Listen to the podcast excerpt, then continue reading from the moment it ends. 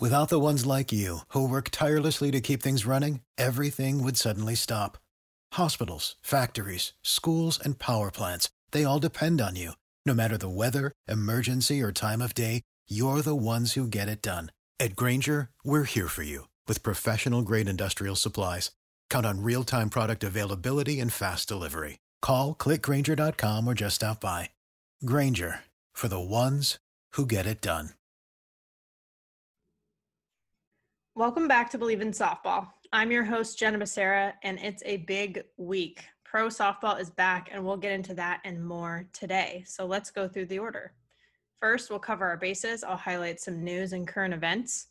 Then we'll head into today's interview with Karissa Hovinga, an Olympic hopeful bringing her talents to Athletes Unlimited, which is exciting. And we'll wrap things up then with the double play tip of the week, and I'll hit on the physical and mental side of the game. So, jumping right in, covering our bases.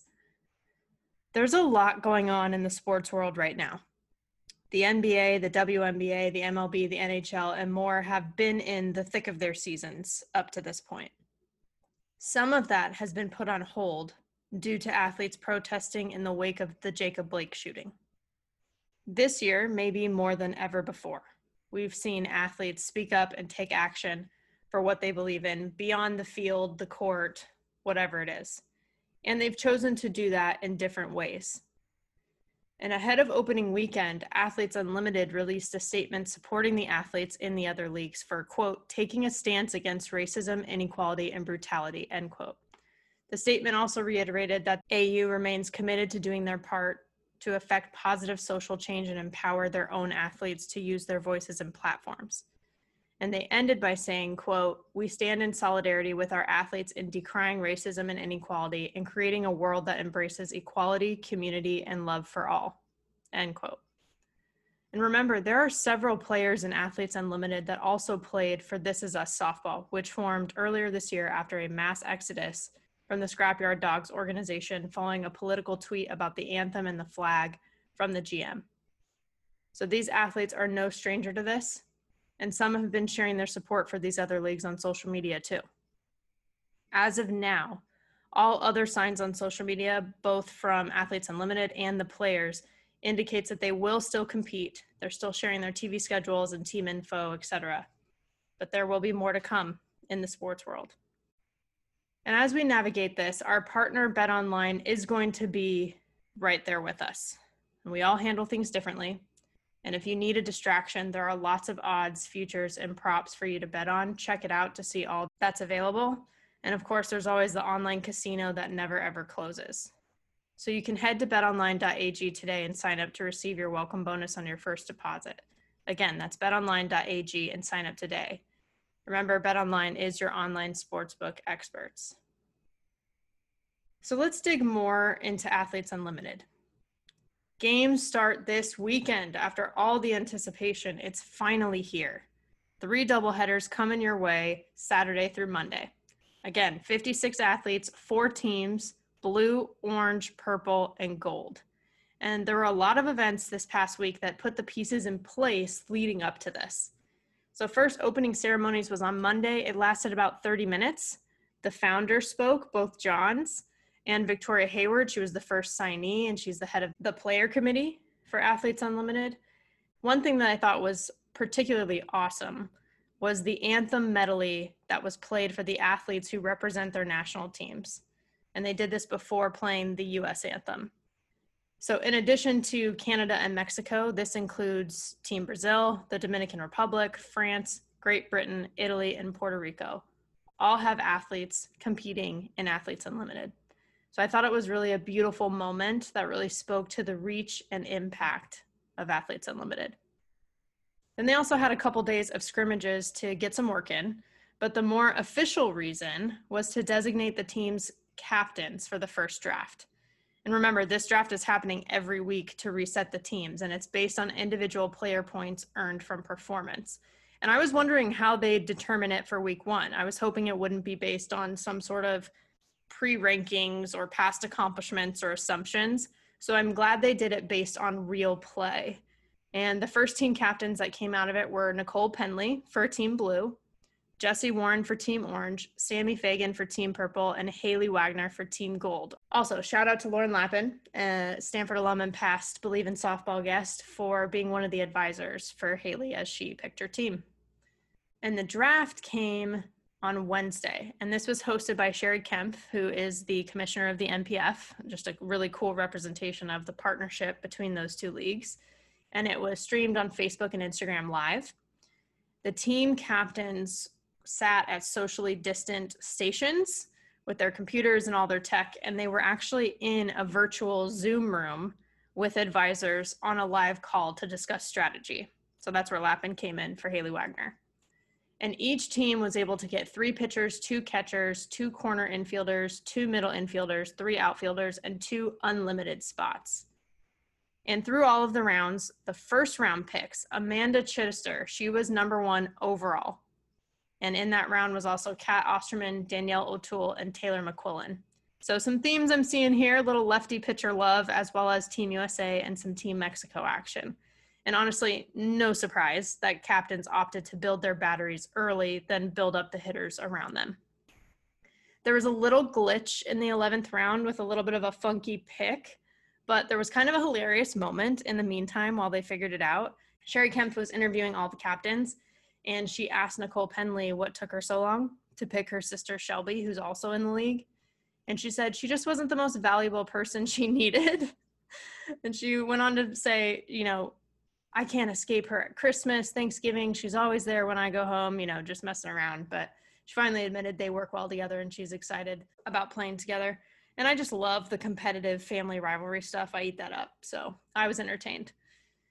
But that's just it, too. I mean, what was so interesting to me was the balance of talent. I mean, you got Olympians, NPF studs, college legends, but really for the draft, it's not just who's the best, but it's who rounds out the team. Plus, the scrimmages that happened this week created a what have you done for me lately factor. And that will be the case every week when we do this again. It's very much about the present. So it keeps you on your toes.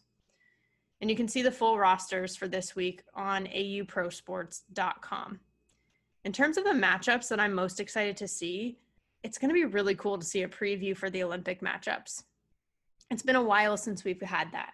So to see USA pitchers throwing to Mexico, Canada, Italy, and vice versa, you know, I want to see Erika Piancastelli hitting off McQuillin, Munro calling pitches to try to throw to Vic Hayward, right? But it's also going to be fun to see these Olympic teams face off against each other. We've seen it before too in the NPF and back in their college days, and they do their own scrimmages, but it's been a while. So, yeah, I want to see Chidester hitting off Cat Osterman. I want to see Sashel hit against Thule again, even though she told me on the show that she'd be fine if she never had to do that again. she'd rather be on the same side, but it'll be fun.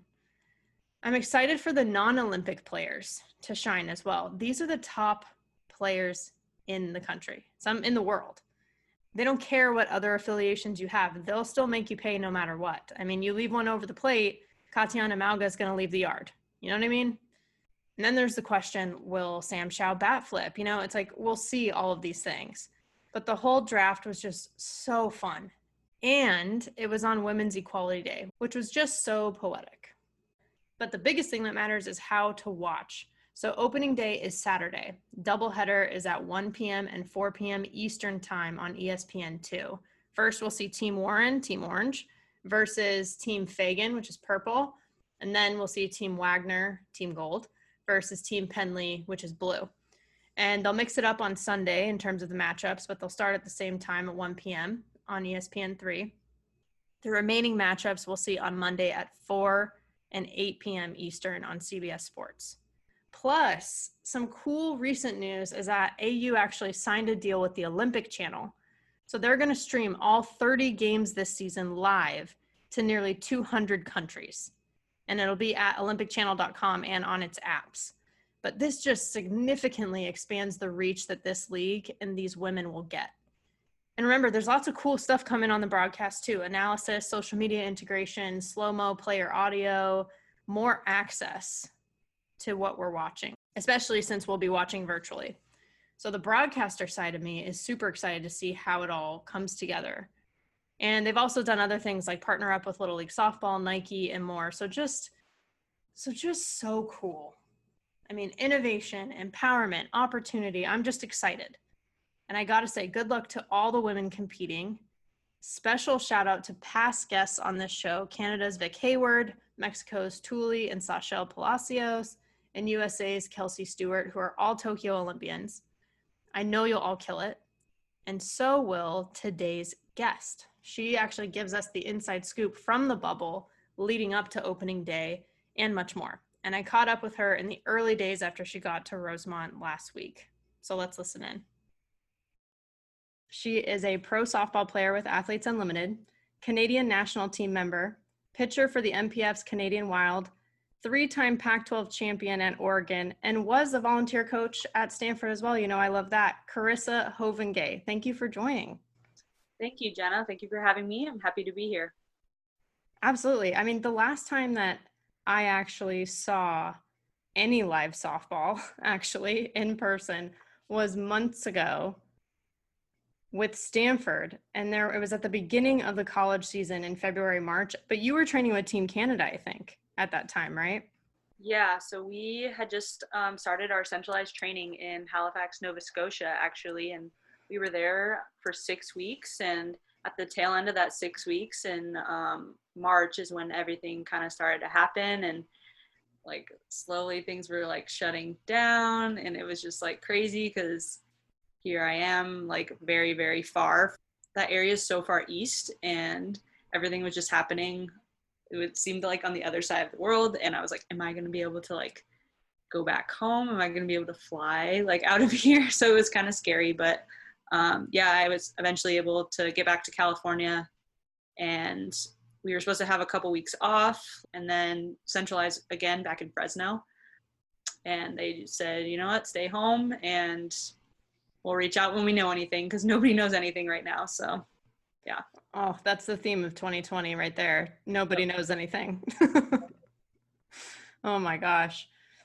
What have you been doing to train since the pandemic hit? Because obviously now here you are about to start Athletes Unlimited and play again, but there's been this weird like in between gap time. So what have you been doing in that time? Yeah, it's been pretty challenging, especially initially. Um, I was just going on a lot of runs outside, trying to do some sort of body weight hit workout stuff. And then when things started to get a, a little bit more settled in and like, okay, we're in this for the long haul, one of my neighbors um, is the manager of a CrossFit gym. And so she was able to take home some, just some dumbbells and a couple weights and, and things like that. And so she's got access to that programming, obviously, through a CrossFit gym. And so um, I was able to do some workouts with her. Um, so that really helped me um, kind of stay in shape a little bit. And then our strength coach with Team Canada also sent us programming, which was mandatory for I think a month. It was mandatory for the month of May, and then he and then we got time off, and we it was not mandatory after that, like starting in July. So I was able to stick to some Team Canada programming, and he got pretty creative with some of that and we used towels to like add a bunch of resistance if we didn't have access to weights but luckily i had i had some weights available to me thanks to my neighbor nikki so that was really helpful i love the scrappiness. It kind of reminds me of back in the day when we were kids and you just wanted to do anything to play right? And you're just like finding anything around the house to like mm-hmm. play some form of softball or just like mess around. It's like a little bit of a throwback at least. I know. Like i remember when I was just starting to be a pitcher, just using like a tennis ball and like drawing like a square on a the brick side of our house and just like rolling my arm over trying to like hit that square over and over and over. So yeah, it kind of does remind me of back in those days. I know. Glory days kind of, right? Or the golden days, I should say. It's like Yeah, back when everything was just it was all for fun, no pressure. exactly. Exactly. Oh man.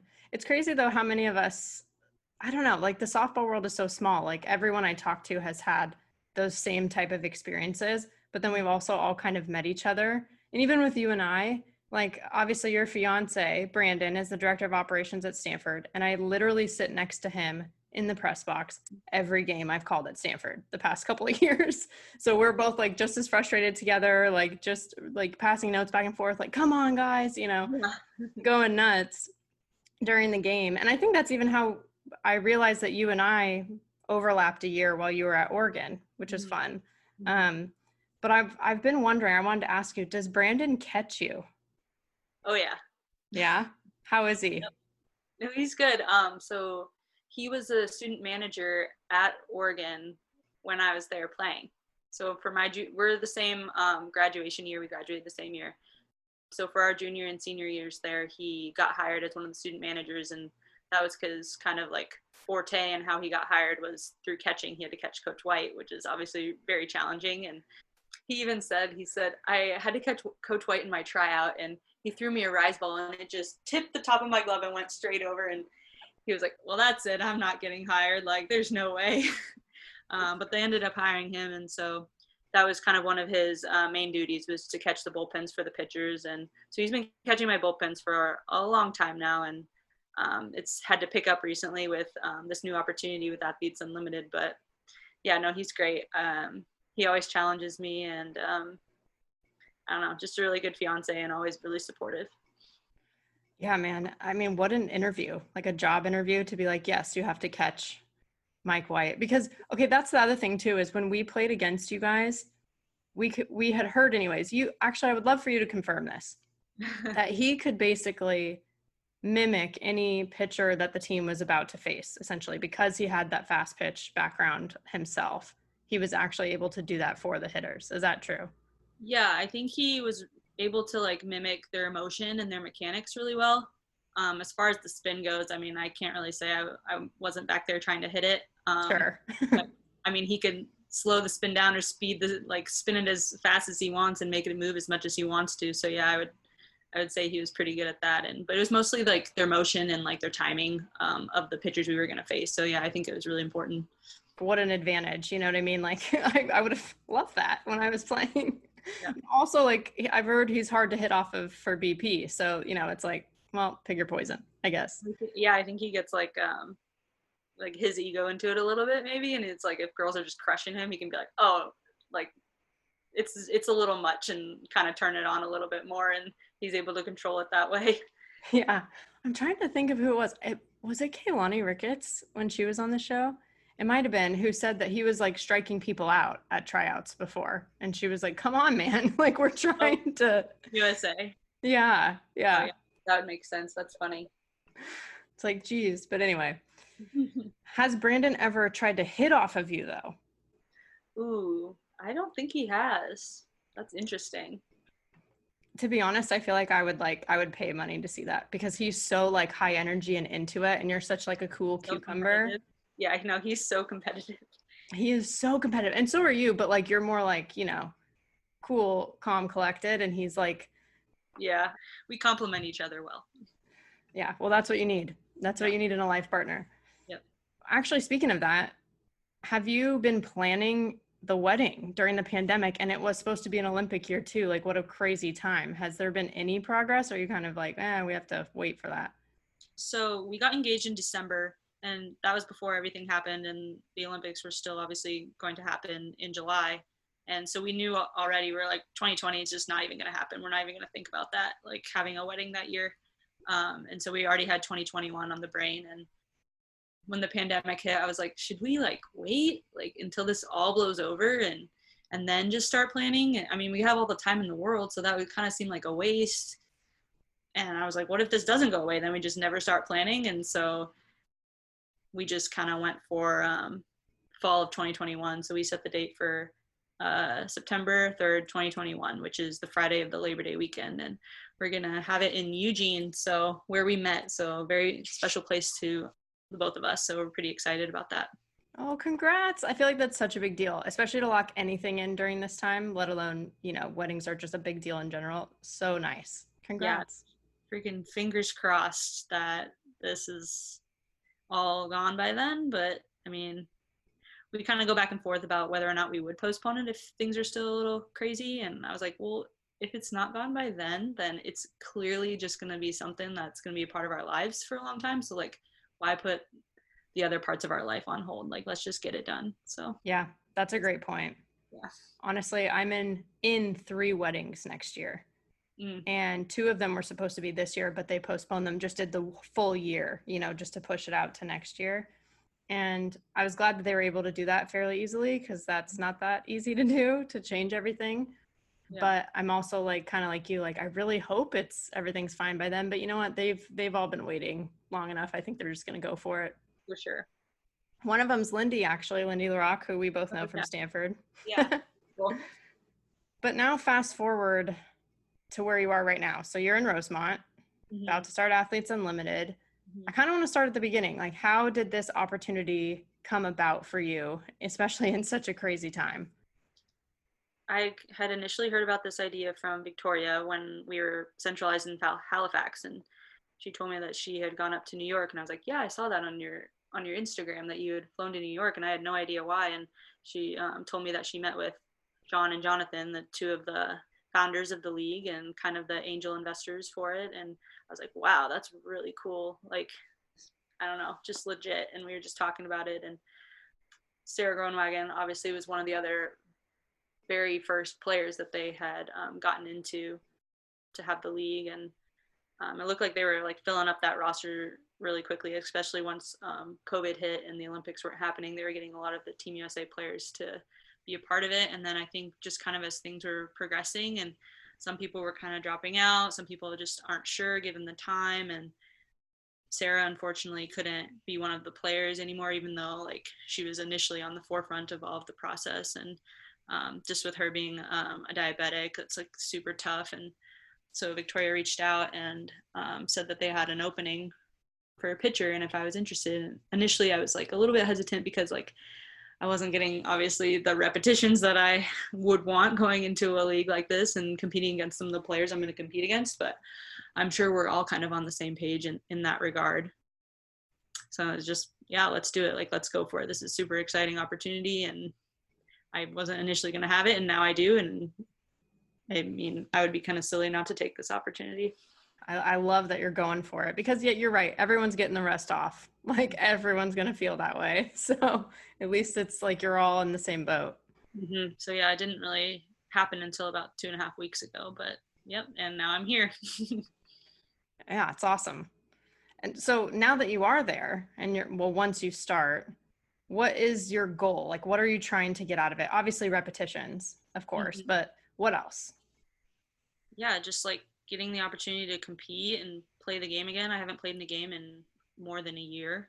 So that's super exciting. And then playing with and against like all these super high level players and with a lot of players that I've admired watching and playing against um, throughout college and um, even those who are older than me, like Cat Osterman. I remember watching her obviously when I was younger and watching her at Texas and with Team USA even and just super unbelievable that like I get to like stand alongside someone like that. Like, wow, I don't know. It's I kind of have to pinch myself. It's kind of crazy.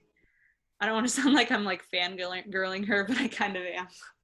Hey, literally, it's impossible not to fangirl Cat Osterman. I'm pretty sure. So I think everyone is going to feel that way. Yeah. I feel like too because there are, like you said, Victoria Hayward. There's, uh, you know, there's Team Canada representation too mm-hmm. in Athletes Unlimited. And have you guys actually named the Olympic team yet? Because last time I had talked with, I think it was Vic Hayward actually, mm-hmm. earlier this spring. It was still hadn't yet because the pandemic changed everything and it was all kind of up in the air. yeah. So we, there's 20 of us competing for those 15 spots still. And we're all, all 20 of us are still in line to to go for it. And I think last year it was um, before the pandemic. It, the timeline was kind of picking the team. I think maybe in May or something, because um, we were gonna once we are centralized, we were gonna start to play some college teams while we were down in Fresno, and I think we were even maybe gonna go to Japan and play some professional teams. And based on those um, showings of all the players, I think they were gonna make their decisions based on that. And so I'm it's unconfirmed, but I feel like we're gonna probably go along that same type of timeline for this next year as well. I mean, maybe do you think this opportunity with Athletes Unlimited is another way for you all to showcase why you would earn a spot? Um, it's it's really hard to say. I mean, Um, I think it's all going to kind of be about about like who's hot at the moment. True. Um, and so yeah, like a lot can change from now until we have to kind of try out again in in 2021 and in February, March, and May and April and so I think it, it's it'll probably be more based on who's doing well at that moment in 2021 versus how well we do um, here I mean, that makes sense because that's the thing about the Olympics. It's like you're trying to peak at the right time. Also, you try to do that anyway, kind of like with the World Series and college softball and, and championships and everything. But. With because it's like once every four years, and for us in softball, it's like, hey, 13 years, whatever, you know, like it's so important. So I, I, get that makes sense. But I guess it's like maybe Athletes Unlimited then it's just a way for you guys all to set yourself up to hopefully peak at the right time then. It's another yeah. way to do that yeah, just any opportunity you get to just compete in general and play in like a meaningful game against good competition is something you got to take advantage of, and it's it's never a bad thing. So, oh, for sure. I feel like I've seen you in so many different uniforms and so much different swag. Like obviously Team Canada, like Oregon, you know, all of these things. But I feel like I've seen a little bit on Instagram some athletes unlimited swag that you guys got. Uh, yeah. So when we I, I know the players who had kind of been um, committed to this for a while now got some stuff in the mail, but I kind of joined on so last minute, so I didn't um, get that stuff in the mail. But hopefully that's coming my way because I saw a pretty cool backpack that I would like. But um, when we actually um, just showed up into our hotel room, there was a, a another little drawstring bag of some things and um, like some a water bottle, a notebook, and this cool little pillow and um, yeah, so a lot of cool stuff, and I think we're getting some uniforms soon and some stuff to practice in, and um, the uniforms are Nike, so that's really exciting. Yeah, so that'll be that'll be fun. It's always fun to have a little Christmas. Exactly. That's what we used to call it in college. We'd be like, "Oh, it's Nike Christmas," you know, like so excited. Yeah, and I think Oregon actually sent um, myself and three of the other players from Oregon some stuff. Gwen texted me and the three other players and said, Oregon sent us a package. Like we have to open it together. And so fingers crossed that that's something cool too. Oh, that's awesome. I mean, honestly, like we, I cannot complain. We got a lot of Nike stuff at Stanford because that was, we were, we had a partnership with them too. But I mean, Oregon, that it's Nike country. Like you guys get the best of the best always. And I remember being a little jealous sometimes. And so I'm not surprised to hear that, like, to this day, you're still getting stuff from Oregon. Yeah, I know. I see sometimes on social media like some of like the the famous NBA players, and they like send them like shoes and and things like that. I'm like, dang, those are really cool. yeah, you're like, can you send that softball's way, please? Yeah, exactly. well, what is the bubble like so far? So we got here, we had to come straight from the airport. They picked us up in a shuttle, straight from the airport, straight to the hotel. Couldn't really, couldn't go anywhere obviously um, they wanted us to wait to get tested before we even went anywhere or see saw anybody even people part of athletes unlimited. And so we got we all got tested yesterday. I think everything went well. As i haven't heard anything crazy about if anyone tested positive so that's really good. Um, and now i can finally start to like practice a little bit. I had a, a bullpen earlier today and they're just doing a really incredible and diligent job of making sure everybody's safe and laying out guidelines and things that we need to do in order to stay safe and we're getting tested twice a week and it's just it's kind of it's so incredible and i legitimately feel like a, a professional athlete which i mean for like female athletes i just i don't know i feel super blessed and i think it's so crazy and I'm so grateful for all the work that they're doing, and I'm just I'm honestly blown away by it. I'm so glad to hear that because that's what excited well me and I think anybody who read about Athletes Unlimited happening and the fact that they're even starting with softball mm-hmm. for all these pro leagues is so so cool. So mm-hmm. to hear that like you feel safe, it's so professional, like everything is really like I feel like they've done a great job too in terms of promotion and just yeah. like a lot of content they're putting out and I mean, I follow it all for obvious reasons, but I, I feel like, you know, it's just such a good starting. And your schedule, I know you said it's like kind of this weird balance because you have like a lot going on, but also like you're kind of quarantining too. So yeah.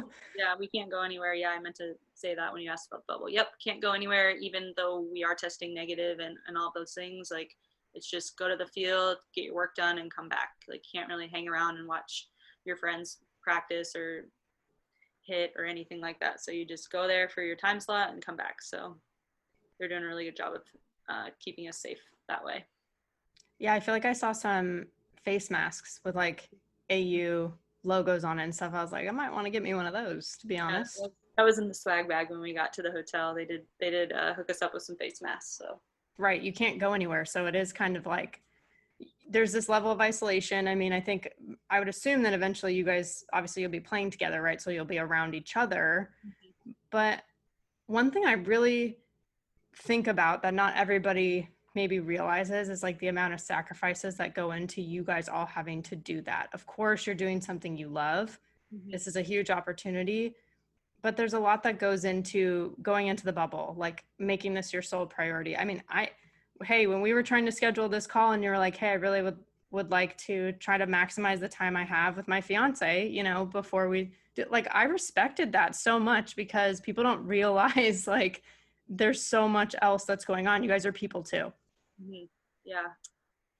Yeah, it's it's it's hard. I feel like because all of us are all the players. I'm sure have lived very active lifestyles, and so kind of just being stuck in like your respective room or like little area is a little bit difficult. We do have access to a weight room, but we can't get in there until we test negative twice.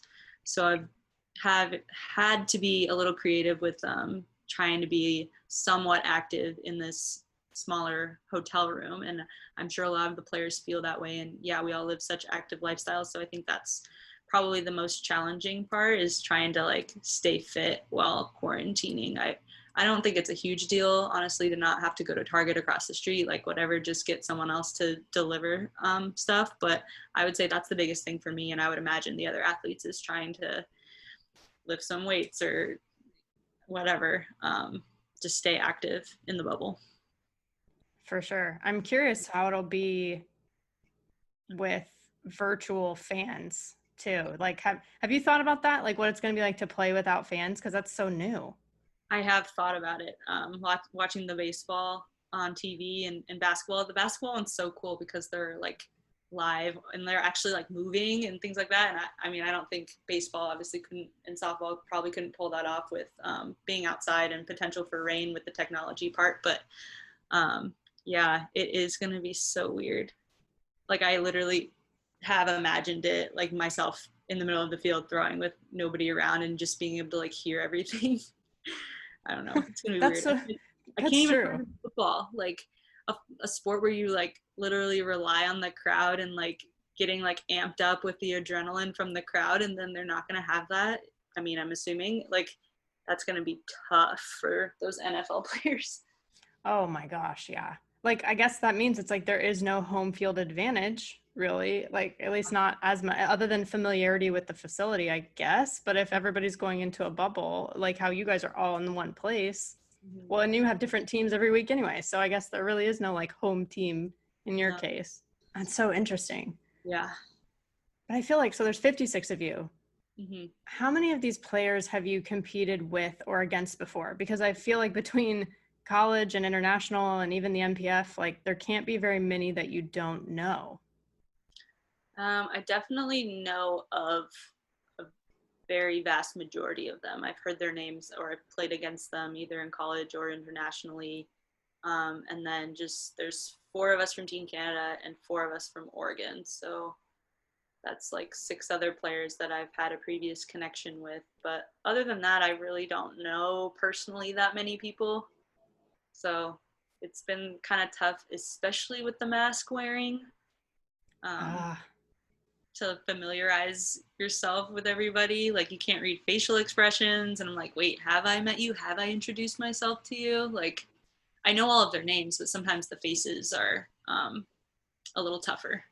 That's such a good point. And I've heard that people are starting to do like the clear mask for um, just for accessibility, really, so that like if you're deaf, you're able to read that person's lips because that's a big issue with masks. But even just for kind of like casual interactions and meeting people, I Mhm. mean, that would be nice. I know I haven't seen any of those out and about. I haven't seen the clear masks. I've heard of them, but I haven't seen just like a random stranger wearing them yet. But no, I need to get some of those clear masks because my grandma's actually deaf, and Ah, I, I did see her because I did go uh, home to Nebraska for a brief moment um, before I came here, and and I did see my grandma, and I had to wear a mask obviously and stay outside and do all those things, and it's just so hard to communicate with her in general, even without wearing a mask, and so having to like try and have a conversation with her with a mask on is really tough. So I'm gonna need to invest in those clear masks. yeah, I think I'm with you on that because you're right. I haven't actually seen them much either, but I read about them. So it's like, yeah, maybe we should just start ordering. Like, let's just do this. The other thing is you're playing against your Team Canada teammates for the first time in a, in a long time because it's like, yeah, I guess you did that in college. Like Vic Hayward's at Washington, you're at Oregon. Like that's not anything new, but it's been a long time since it's been like you guys aren't on the same team. What do you think that's going to be like, uh, kind of being on the other side again at times? Oh, yeah. I mean, we do scrimmage each other um, quite a bit when we're um, training with Team Canada. We do a lot of the the scrimmaging just because like not a lot of better competition than us playing each other. So um, other than that, though, yeah, it's gonna be really strange because I love having my teammates out there to look at, and that connection of like that eye contact when I'm out there on the mound is so huge and important for me as a pitcher personally. Um, that's something that that really like hypes me up and gets me going when I'm pitching is seeing that eye contact and familiarity with my teammates. And so yeah, that's going to be a tough adjustment and they know kind of ways that I tick and and how I am as a pitcher and kind of my tendencies and like how the ball comes off the bat um, when I'm out there. Um, I get a lot of ground balls. So it's gonna be weird playing with like a defense behind me who's gonna be spectacular. Obviously, like all these players are gonna be, they're all amazing. Um, and I know they're gonna play great defense behind me, but it's just gonna be really different. Yeah. Well, that totally like everybody's there for a reason, right? Like this is an elite group, but there is that just rapport that you have that comes with time and you can't really replicate it like out of nowhere. And so, yeah, like as a pitcher, for you, it's like there might be some advantages, there might be some disadvantages of changing teams all the time. Mhm. What are the biggest ones that you think of off the top of your head?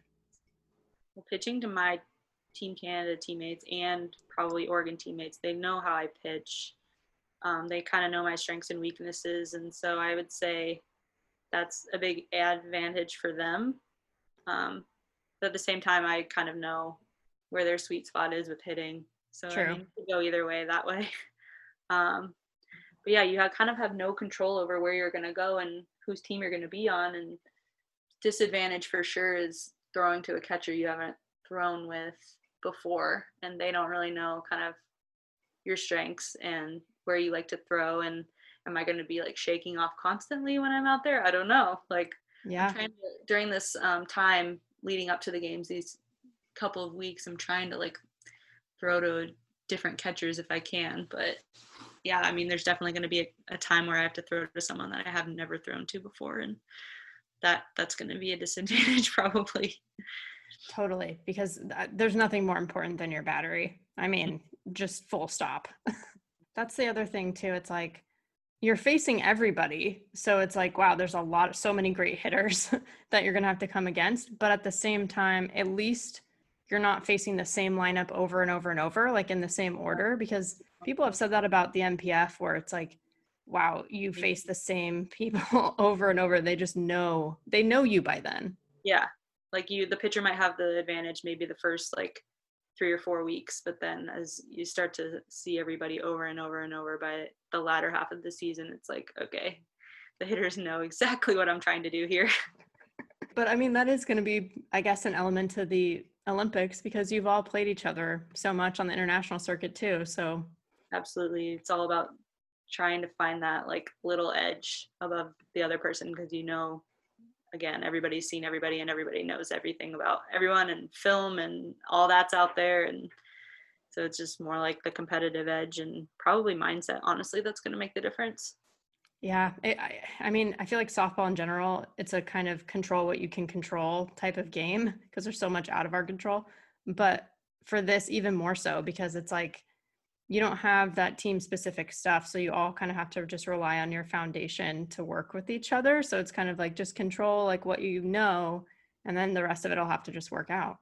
Yeah, for sure. And I think the fact that they're giving bonuses based on like your individual performance. I mean, there are like there's a huge advantage to obviously winning the game and that involves the entire team, but you're kind of accountable for your own performance and that's going to affect you personally and not necessarily everybody else. So, um, advantage and disadvantage, I would say, depending on how you look at it. Yeah, it's so interesting because one thing we said a lot in college was like it's so rare for a group of you the way that you do in college softball and in any high level team, Team Canada, anything, but it's so rare that a group of people are all working towards the same goal at the same time in that way. Mm-hmm. And so with athletes unlimited it's like you still have an element of that of everyone want you know you still want to win you still yeah. you still want to do all those things and perform well but it's kind of like a, it shakes it up a little bit in terms of like what those common goals are i don't know it like makes you rethink yeah and depending on how you look at it like the perceived pressure i guess you could say could you're either going to add it on to yourself in your own individual performance or because you're not necessarily like like it's you are like you're playing for the team and you want to win but it's just it's so different and it's going to be so interesting one, you have the very unique situation of a teammate who's actually going to call your games on the broadcast. Danielle Lawrie's doing it, which is awesome. Like she's your teammate from Team Canada. And people that happens in the sense that, like, oh, there might be a former teammate, you know, calling a game for someone they know who's playing, but it's a current teammate for you guys. So are you kind of like, hey man, like talk me up on there, like nudge nudge, or are you are you like more laid back? Um, yeah, I mean, I don't really care what gets talked about. I mean, I I watch her games a lot, and when whenever she's commentating, and I always think she does a great job. And I honestly, I really love listening to her and hearing um, her perspective, and, and usually it's in favor of the pitcher, which I'm always appreciative of. So yeah, I mean, I I think she's going to do a fantastic job, and I'm excited to when she comes around, see her and say hi from a distance. But yeah, I'm not too worried about anything. I know she's going to say all positive things about me, so it's fine. of course you will. Of course you will. And yes, and of course she's like pitcher's mindset, you know, that angle. I do though like how she's like also tells it like it is too. Yeah. Like sometimes she'll be like, you know what, they needed to show up better today or something. Like I appreciate the realness. So I'm so mm-hmm. excited for that for all of you guys too yeah like even i've noticed when she like commentates for washington she's she's for sure she's so real and she's she may be biased for pitchers but i don't think she's biased for washington honestly like no yeah if anything almost harder on yeah. yeah. for sure i don't know I, i'm i'm excited that'll be fun i'm excited to as the viewer see her call a game for you guys like just witness it all kind of it's like it's basically like softball's a small world like on display for all of us yeah I think she'll draw a lot of cool connections and and strum up a lot of stories about all that too. So that'll be cool. You talked about Halifax earlier because she was with you there, but I have to ask, like, how is Rosemont compared to Halifax, or even compared to Nebraska, where you grew up, and Eugene? I feel like you've played in like all climates before. Yeah, so when we were in Halifax, obviously it was it was pretty dang cold, and and the weather weather wasn't super awesome, but obviously so beautiful. Like any part of Canada that I've been to is just so beautiful. Um, and then being from Nebraska, obviously vastly different scenery going on, um, very flat, and I haven't like been around this area too much. Just obviously playing um, in Rosemont, and I think I had a travel ball tournament in this area when I was younger, but haven't really been able to truly experience Chicago, I would say. So I don't think I can fairly judge. Um, but the weather, I must say, today was is fantastic. It's like 75, not humid, and I know that's abnormal for this time of year here, but no complaints so far with the weather. So we'll see. Hopefully that can keep up. That's such an advantage, especially you're creeping into fall. So maybe it'll be like a little bit better than like the heat of the middle of the summer. You know what I mean? But I always think of uh, Eugene too because for the opposite reason because of all the rain. I Mhm. remember when we were there one time, can't remember what year it was, maybe my senior year or something, but it was pouring down rain. And so we were in a game delay and the crew came out to kind of do what they could to the field, but they literally had this tool that like I know it, exactly. it was like you're talking about. fire Yeah. coming out of it to like to dry the field or like something and we were like oh my god like what is happening are they lighting the field on fire like what's going on but but it you know after that like the field was totally playable but i was like so impressed by by like how they had it together Yeah, no, our field crew was it was on they were on top of it. Um Bill was his name. He led that charge. But yeah, it was the the device was called the Dragon. And yes, it did shoot fire onto the field in order to dry it. And yeah, it was it was awesome. He did he did a great job. And I only played at Howe Field when I was there and so I can only imagine um how fantastic it is now at the Jane. So the dragon i actually honestly i'm like i love it even more now that i know that it's called the dragon i wish we would have known that then because that's so fun I wonder if they're still using it. They have to be. It, it's it works so well. You got, probably like literally, I was shocked. I was like, "There's no way!" Like this field is like soaked, whatever. And then all of a sudden, it was like beautiful. We were like, "Oh, okay. I guess we're playing a ball game today." Yeah. So impressive. But yeah, I was thinking about that before we were chatting. Just like you've literally played in the major heat, the cold, like the rain, like wind, like everything. and I was actually I uh, did my uh, graduate degree at Minnesota, and I was a graduate manager there, and that's a, that's a different level right there. That playing in March in the Big Ten, like that's just on another level of coldness that I have experienced. Like obviously I'm from Nebraska, so I've experienced the cold, but never having to like actually try and play in that cold of weather and I was out there doing the film in the outfield and there's like nothing blocking the wind and I'm sitting out there. Oh man, it was so miserable. Oh my gosh, layers upon layers. Mm-hmm. I'm a California girl and I moved to Connecticut and got a little bit of a wake up call. Not as not as bad as Minnesota. I cannot say that it's that intense. But just like the amount of layers you have to wear and you have to put like each one on and then when you get somewhere you have to take each one off and I was like this is like I mean I sound soft cuz I am, but mm-hmm. it's like a whole process. Like it's just a different way to live. Such a process. And if if you are prepared and have all of the things you need, like it's not terrible. Like if you have the right shoes, you have the face covering, you got the heavy coat on, like it's but it is a process and like getting all of that crap on, going where you need to go and taking all of it off. And then you're sweating by that point because you're just so hot and like from lugging around all this crap and then you got to carry it around with you all day. Like I had classes, like I had to park my car, walk in my snow boots, get to class. I'm not going to wear these snow boots all day. No. I take them off, put my regular shoes on, but I got to haul these big shoes around all day because when I walk back to my car, I got to put them back on. So yeah, it is a it's a different lifestyle that they live up there. I know when I was talking to Coach Allister about like the some of the teams that came to play Stanford, like Hofstra came this season, this past season in 2020 at the beginning. And mm-hmm. I was like, that's so interesting. Like they're away for their whole preseason. She's like, yeah, that's what you got to do. They can't play like back there. We had to do that at Minnesota too. We like barely played at home before conference even started. And I was like, wow, did not think about it. we traveled at Minnesota. They traveled, I mean, obviously, what is there, five weeks of pre conference, preseason games. So we traveled those five weeks. And then we didn't play a home game in conference until like two weeks in. So it was like seven weeks straight of traveling, like insane. Gosh, so crazy. That's nuts. It, it was.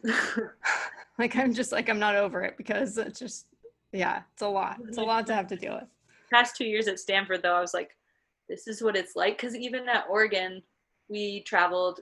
Um, we didn't host any um, tournaments at, like I said, at Howe Field. Like they're hosting tournaments now that they have that new stadium. But so we traveled for the first five weeks, and then my time at Stanford when I was the volunteer this past few years, like they host at home. I was like, oh my gosh, this is what it's like. Like this is amazing. We don't have to get on a plane. Like the weather's gorgeous. It's February. Like what did I why didn't I come to a school like this? Like Well, okay, that was this year, but last year, do you remember oh yeah, the the- torrential that was hor- that was horrific. Yeah. That was Oh my rough. gosh. We started playing video games in the press box and I literally we were just messing around with the crew, like the streaming crew. I just started calling play by play like for the video games because we were just like we have no idea when we're gonna play. Yeah, the rain would just like start and then stop, and that was like the worst part about it. It's like just like rain and like wash it all out. Like let's just like exactly. But no, it would like give us some light, and then it would come back and rain, and then it was like, oh, here's some hope. No, come back and rain. Like that's exactly part about it. Yeah. That's how I am about weather. I'm like, just decide. I can handle it, but I just need you to decide, Mother Nature. like, well, at least like you're probably not going to have to deal with any of that in Rosemont for Athletes Unlimited. Thank goodness. I mean, yeah, I'm hoping so. I keep checking uh, the weather and I don't see any rain on the radar thus far. I mean, six weeks is a long time. I find it hard to believe that we won't find some sort of weather issue in six weeks, but fingers crossed. Hopefully, at least not snow. Hopefully, I would yeah. think. oh, I'm knocking on some wood for that one. That yeah, just in case. you never know.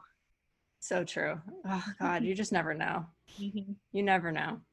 A couple things that are pretty cool about AU too is the there's some professional development opportunities and like civil leadership opportunities where you can get involved with certain organizations. Have you looked into or kind of thought about what you're going to do? Yeah, so I actually just got off of a Zoom call yesterday, um, and it was all revolving around that. And there's like three different areas of civic leadership that they're getting involved in. One of them is obviously encouraging everyone to vote. So I'll just go ahead and say that right now. Everybody go vote, register to vote, get that done. Um, the second one is with the Girl Scouts of America.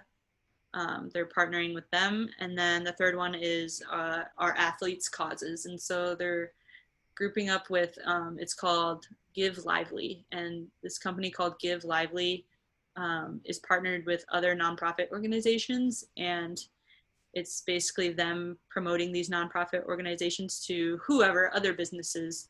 But for us, they're going to um, Give Lively is going to donate 50% of every athlete's 50% of their bonuses to their um, nonprofit of their choice. So that's just i mean that's incredible and that's amazing. And i don't know how they're doing it but they're doing it and it's just unbelievable. Um, and so yeah when i initially heard about this i was like oh i really want to do als i know a couple people who in my life who have been impacted by als and so that was like the initial one that came to my mind. Um, but unfortunately they weren't a, one of those organizations that give lively is um, working with.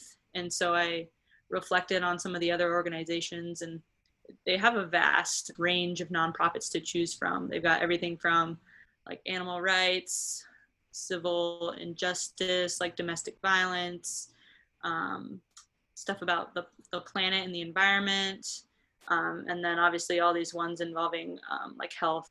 But I ended up deciding on the Humane Society because I I feel like that was the one I could closely relate to the most was um, with the Humane Society. So I'm really excited about that. That's awesome. That's super super cool. I'd love that they're doing that and that you there you guys have a voice in it, meaning you get to choose like mm-hmm. which organization. Like I think that's a really cool theme actually about Athletes Unlimited in general is that the players have a say and a voice in how everything's run. But when it comes to to this part in particular, I don't know, just so cool. Like it's it's just expanded impact that you all get to have that and you already have a, are going to have a big impact i think just by playing mm-hmm. and just being visible like being on espn cbs all that stuff. But kind of taking that to the next level with all of this is awesome. Yeah no i'm really excited. It's super unbelievable. Like i said i have to like pinch myself that i get to even be a part of this first season. Well now you've inspired me to get girl scouts um, while I on my way to maybe go vote and then donate to the organizations in the meantime too. Scout cookies, that's never a bad idea. Let's be yeah. honest. What's your go-to? Oh, I love the I feel like everywhere has different names for all of them. True. Also, depending on what part of the country you live in. So I'm just gonna describe them. I love like the well Samoa's, I guess, the coconut chocolate ones and Yep. Okay. Um, the peanut butter patties, like the chocolate covered peanut butter ones. Anything chocolate and peanut butter is I'm I'm all in. Yes, um, that's my favorite too, and I also call them peanut butter patties. But some people call them tagalongs, which I don't. Like you said, I don't really get why they're different names, but whatever. They're still yeah. good. Yeah, and then I honestly, un- unpopular opinion, but I like the lemon ones. Really? Yeah, those ones are good. I've They never like, even really. lemon on the bottom, like a like a, this coating on the bottom, and then the top's like a shortbread cookie type. Oh, it's so good. Well, you know what? The lemon ones need love too. Yeah. So. oh man. Well, one thing I wanted to ask you too. I'm thinking about how everybody's rusty, you know, and everyone's trying to like get the reps in and all that stuff. But I was curious, when was the last time that you actually hit, like swung a bat? Ooh, um, I haven't swung a bat in a really long time, and honestly, a lot of regret with that. Um, I think it was I didn't even really hit in high school because my high school I should have because we didn't have the best hitting high school team, and honestly, a lot of our games were like one nothing, two nothing, and so, um, but no, I didn't even really hit in high school, and I kind of got mad at my because my high school coach was like, I don't want you to get hit and then get hurt and like not be able to throw. I'm like, yeah, but nobody in high school, especially in Nebraska, can throw hard enough to even hurt me. Come on, like I definitely I should have pushed more with that, but whatever. Yeah, so it's it's definitely been a while. I I would hit every now and then on my travel ball team, like not a lot because we actually had a pretty stacked travel ball team and um, every now and then I would get to go in there and everyone would get mad because I'd just like hop on in and then just like get a hit. like, look at this. This is easy. You're one of those people. Yeah, yeah.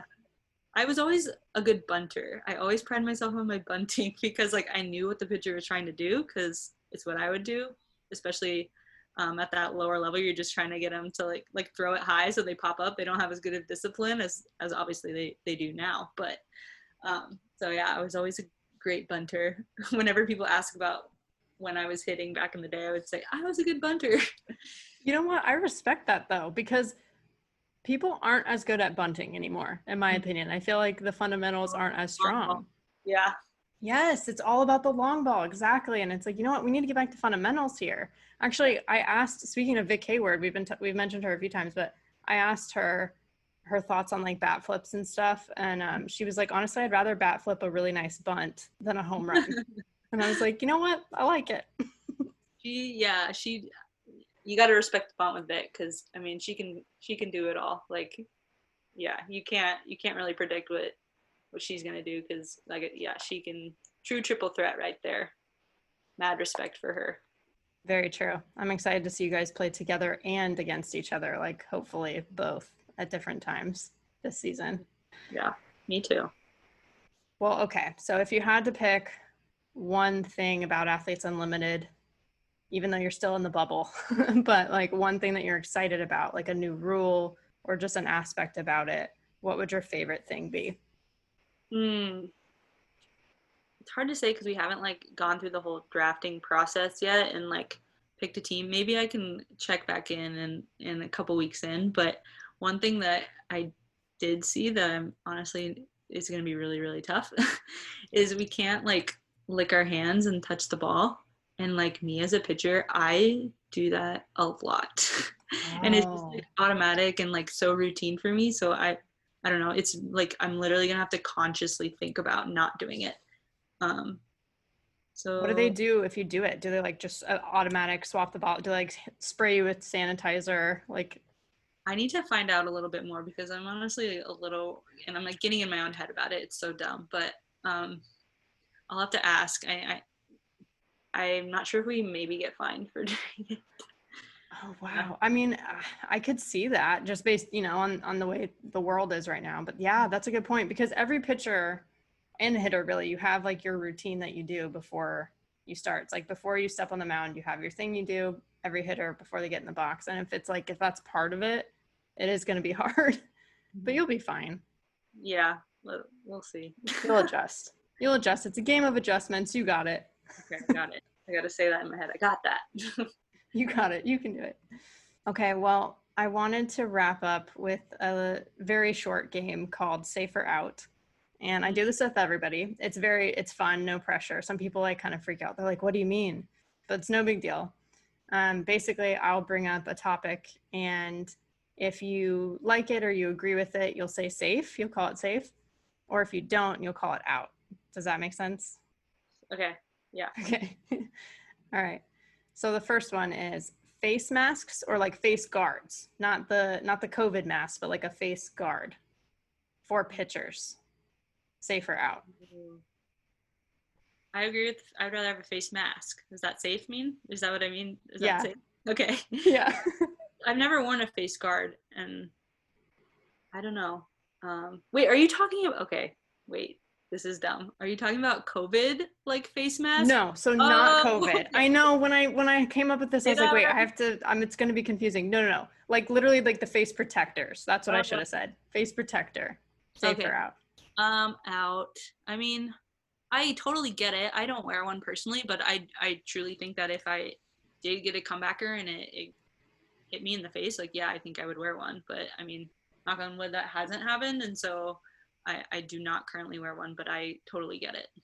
Yeah. I feel like most people who do either they start they started young or they've had some sort of like experience where they're like, Mhm. okay, I'm wearing this from now on. Yeah, but I mean, some of the the really really young kid, like, what I don't know, they I see like the outfielders wearing it, and it's just it's a little much. That's a little much. Hopefully that goes away as Yeah. Older. I, I agree with that because it's like, come on, you got to be able to. I mean, if you're tiny, maybe, but you got to learn how to field it and Yeah, catch like- correctly. years down the line we don't see like college outfielders wearing a face mask that would be that'd be a lot Yeah, I agree. I agree. Okay, so so out for that one. Okay, okay. You are a pitcher. You like getting outs. I get it. No, I'm just kidding. Um, well, the second one is something I've asked a bunch of people, and I kind of hinted at this already, but bat flips, safe or out. Hmm. I, I mean i'm gonna say out just because i'm a pitcher and I, it's never happened to me I, I think that's a kind of a new trend and maybe Yeah. like just a trend in ncaa i can't really imagine people doing it in international ball um, when i see it in action it doesn't really bother me but maybe if i was out there who i was the one who threw the pitch then maybe it would bother me a little bit but yeah i'm kind of indifferent but we'll go with out I feel like for most pitchers, it's typically out. But Yeah. you never know because sometimes they're like hard on themselves, like, well, if I threw it down the middle, then Yeah, I yeah. deserve it, you know? I hear that. Did, did, what did Danielle say? Because she hit too. So I'm curious. I know. So I did ask her, of course, had to. Um, she was like, she definitely, she said out, but she was like, in addition to that, the next time that person comes up, they better be ready to get one in the ribs. So Yeah. she was very, very, uh, yeah, About that classic Danielle answer right there. I know, I know, I know. So funny. And I had, I was curious too, because obviously like, you know, Sam Shaw's in the league and it's like her thing. And I don't know, like, it, like you said, it's kind of more trendy, with- like with the younger girls that are starting to come up, but you're right. I can't imagine. I don't remember ever seeing it in international ball, but anyway, We'll see how it goes down here. yeah. Well, the last question I have for you is about Oregon because I've always wondered this. So, the Oregon basketball court, the Mhm. trees, like the tree pattern that's on the floor, safe or out? Oh, absolutely safe. Absolutely. I knew you were going to say that. I mean, uh, whatever. It's. I think it's unique and cool, and it's definitely not worse than that blue turf that Boise State uses. So Fair. I mean, I get it. It's it's not even that hard to look at. Like it's it's a very neutral color, and it's not even on that much of the court, in my opinion. Honestly, that's what I expected, but I had to ask because I feel like anyone I talk to, if you went to Oregon, you're like, "Oh yeah, it's awesome, love it," and everyone else is like, "Oh my god, I hate it." So I needed your your opinion on that. What's your opinion on it? I'm I'm out, but it's purely because it's really like yeah, I didn't go to Oregon. They're like a Pac-12 rival, right? Like my thing too was I was like, but wait, we're the trees. Like we have a weird mascot already. At least let us have the tree thing. You know what I mean? Yeah. Stanford's so classic though. I feel like they wouldn't necessarily go like do anything super like outrageous that way with like their brand. Their brand is so like clean and classic. True. It's very That's minimal, minimalist. Yeah, that's a compliment. That's not I'm not hating. No, no, no. You're right. Yeah, Like you're 100 percent right. Even like the way they did the Home of Champions and all that stuff is so like understated and like, yeah, Everything's so uniform there, like even on campus, like all the buildings look the same and it's just very slick. yeah, true. Mr. A, all about those aesthetics. I was going to say, Arrillaga in the house, literally every building, every house. all right, so two outs and a safe. All right, fair enough. Well, thanks so much, Karissa. This was fun. I mean, it was great to like chat with you, check in, tell Brandon I say hi, but I loved having you. Hope you had a good time. And honestly, good luck with the season too. Super excited to watch you. Thank you. Thank you so much for having me. Always love talking softball. That's for sure. Really cool to talk to Karissa and hear about what life is like with Athletes Unlimited and to get a glimpse into one of the stories and backgrounds that these women are bringing to this new league. Now, again, this was early in the bubble when I talked to her. So some stuff has already changed. They got more AU swag. She did end up getting that Oregon gear. They did the draft, etc. And we're going to see it all come together this weekend. But I won't be surprised if her fiance Brandon finds a way to get a cardboard cutout of him in the stands. So we'll see. But since we're sliding into fall and back into softball season, this week's double play tip is about sliding. See what I did there? But really, there are many different ways to slide into a base or home plate. There's a pop-up slide, a hook slide, a diving head first, etc. But for our purposes today, I'm going to start by breaking down a standard feet first slide. So physically, you want to keep it natural. As you get ready to leave your feet to actually slide on the ground, you tuck one foot behind your opposite leg, either behind your knee or behind your calf, kind of like a figure four. And you don't want to tuck it too high up by your hamstring because you won't have the freedom to move and your foot could get caught. It just, there's less mobility. So that leg that is tucked is the side that you actually slide on and put your weight on as you move across the ground. In terms of which leg you should tuck, whichever side that feels the most natural. When I first started, my dad had me do something super basic he had me stand up and just drop into a figure four on the ground, obviously bracing myself with my hands. but you'll naturally kind of kick one leg out and tuck the other. And so, whichever side kind of happens naturally, that's probably what you go with. Trial and error also works too. Just try both legs, see what's better. It's that simple. But that figure four is the general position you'll be in. The other thing is that when you actually are on the ground, you want to slide on your leg rather than your butt cheek. As you slide, your weight should be mostly on the side of your shin, knee, and your hamstring quad area, not your ankle. Try to keep that firm without bending it towards the ground. You'll get scraped up or sprain it or hurt it. But this also means that you're somewhat upright with just a slight lean. And you have your hand or your arm on that same side that you're leaning on, ready to help you push off the ground if you need to get up. And as you get better, you actually be so smooth, you won't even necessarily need that help to get up. You'll know how to do it, but it's a good backup.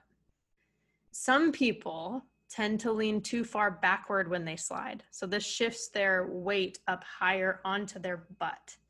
And this really isn't efficient. I mean, then your upper body is moving in the opposite direction of the base you're trying to get to. And you want to be able to get up quickly if there's an overthrow and you want to take another base, for example. So the more horizontal you are and parallel with the ground, the harder it is to get back up to vertical and run. And a lot of us got raspberries when we were younger and first starting out with our slides. So for those who don't know, this is a scrape that's kind of on the upper back part of your leg under your butt. And it comes from sliding that way, especially back in the shorts days. We had sliding shorts, but you know, they only did so much. Longtime softball players all know what I'm talking about. But if you slide correctly, raspberries really aren't a thing anymore. So it's really more of a pastime. The other thing is is the timing of when you should start your slide it's really a balance of giving yourself enough room, but not too much room so that you don't reach the bag. The general rule is to kind of start your slide at least a few feet in front of the bag. Give yourself time to get from that running position to the ground. It should be enough room for you to land gracefully like an airplane, somewhat gradual, but quick, and let your momentum take you to the bag versus sort of just plopping straight on the ground. The impact is also way easier on your body. And you'll get a feel for this. This comes with reps. And of course, I have to say, do not go in cleats up, meaning with the spikes on your cleats showing up in the air. You don't want to hurt a defensive player that might be covering the bag. It's disrespectful to do that. Take it from me, I've been cleated and still have scars on my shin from it. Just keep them pointed down. It's safer, it's better. Now, mentally, you really want to trust yourself and know your angles. So when I say trust yourself, I mean let it go. Yeah, Elsa style. Like let yourself go all out. Mistakes and injuries come when you hesitate and you hold back. If you stay relaxed, just keep your body loose and go for it. You know, make your decisions and execute at your full speed. To know the angles means to know the situation. Now, we learn in school that the fastest way to get from point A to point B is a straight line. So we can apply that to getting from one base to the next. But ideally, you also want to slide and hit the part of the bag that's away from the throw and the tag. So when I say angles, I mean consider where the throw is coming from. So let's say you're sliding into third. So if you're stealing, the throw's coming from the catcher. But if you're actually advancing on a hit into third, it could be coming from the outfield. So depending on where the throw is, you may slide into a different side of the bag. So for sliding into third, if the throw's from the catcher, you slide on the side closer to left field. If the throw's from the outfield, you might slide on the side closer to home plate. This also tends to be the more open part of the bag that isn't covered by the defender as much as well. But it's all about the angle the ball is coming from and what's going to help you avoid it and make it harder for the defense. So you apply that principle. One exception would be if you're trying to break up a double play as a base runner. So when you slide into second base in this instance, as they get the force out, rather than avoiding the defender, you actually want to go straight into the bag and kind of get in their way to make it harder for them to get set and make the throw to first and it depends on where the ball is hit. They could be covering the bag at different places and angles as well, so you can mirror what they do. But remember, always cleats down though. You take up space in their throwing lane, but you're not trying to hurt them. There are a lot more layers to sliding than you might think. There are lots of tools in your sliding arsenal as you learn more and more. So that's the physical and mental side of sliding. Keep it natural, trust yourself, and know your angles. That's the double play tip of the week. You've been listening to Believe in Softball, available anywhere you get your pods Apple, Spotify, Google Play, Stitcher, Luminary, TuneIn, and Believe.com. Subscribe, share the episodes, rate the show, and write a review. I'd love, love, love to hear your thoughts and get more feedback. Also, hit me up on Twitter at Jenna one and Instagram at Jenna Thanks for listening and catch you soon. Without the ones like you, who work tirelessly to keep things running, everything would suddenly stop Hospitals, factories, schools, and power plants, they all depend on you. No matter the weather, emergency, or time of day, you're the ones who get it done. At Grainger, we're here for you with professional grade industrial supplies. Count on real time product availability and fast delivery. Call clickgrainger.com or just stop by. Grainger for the ones who get it done.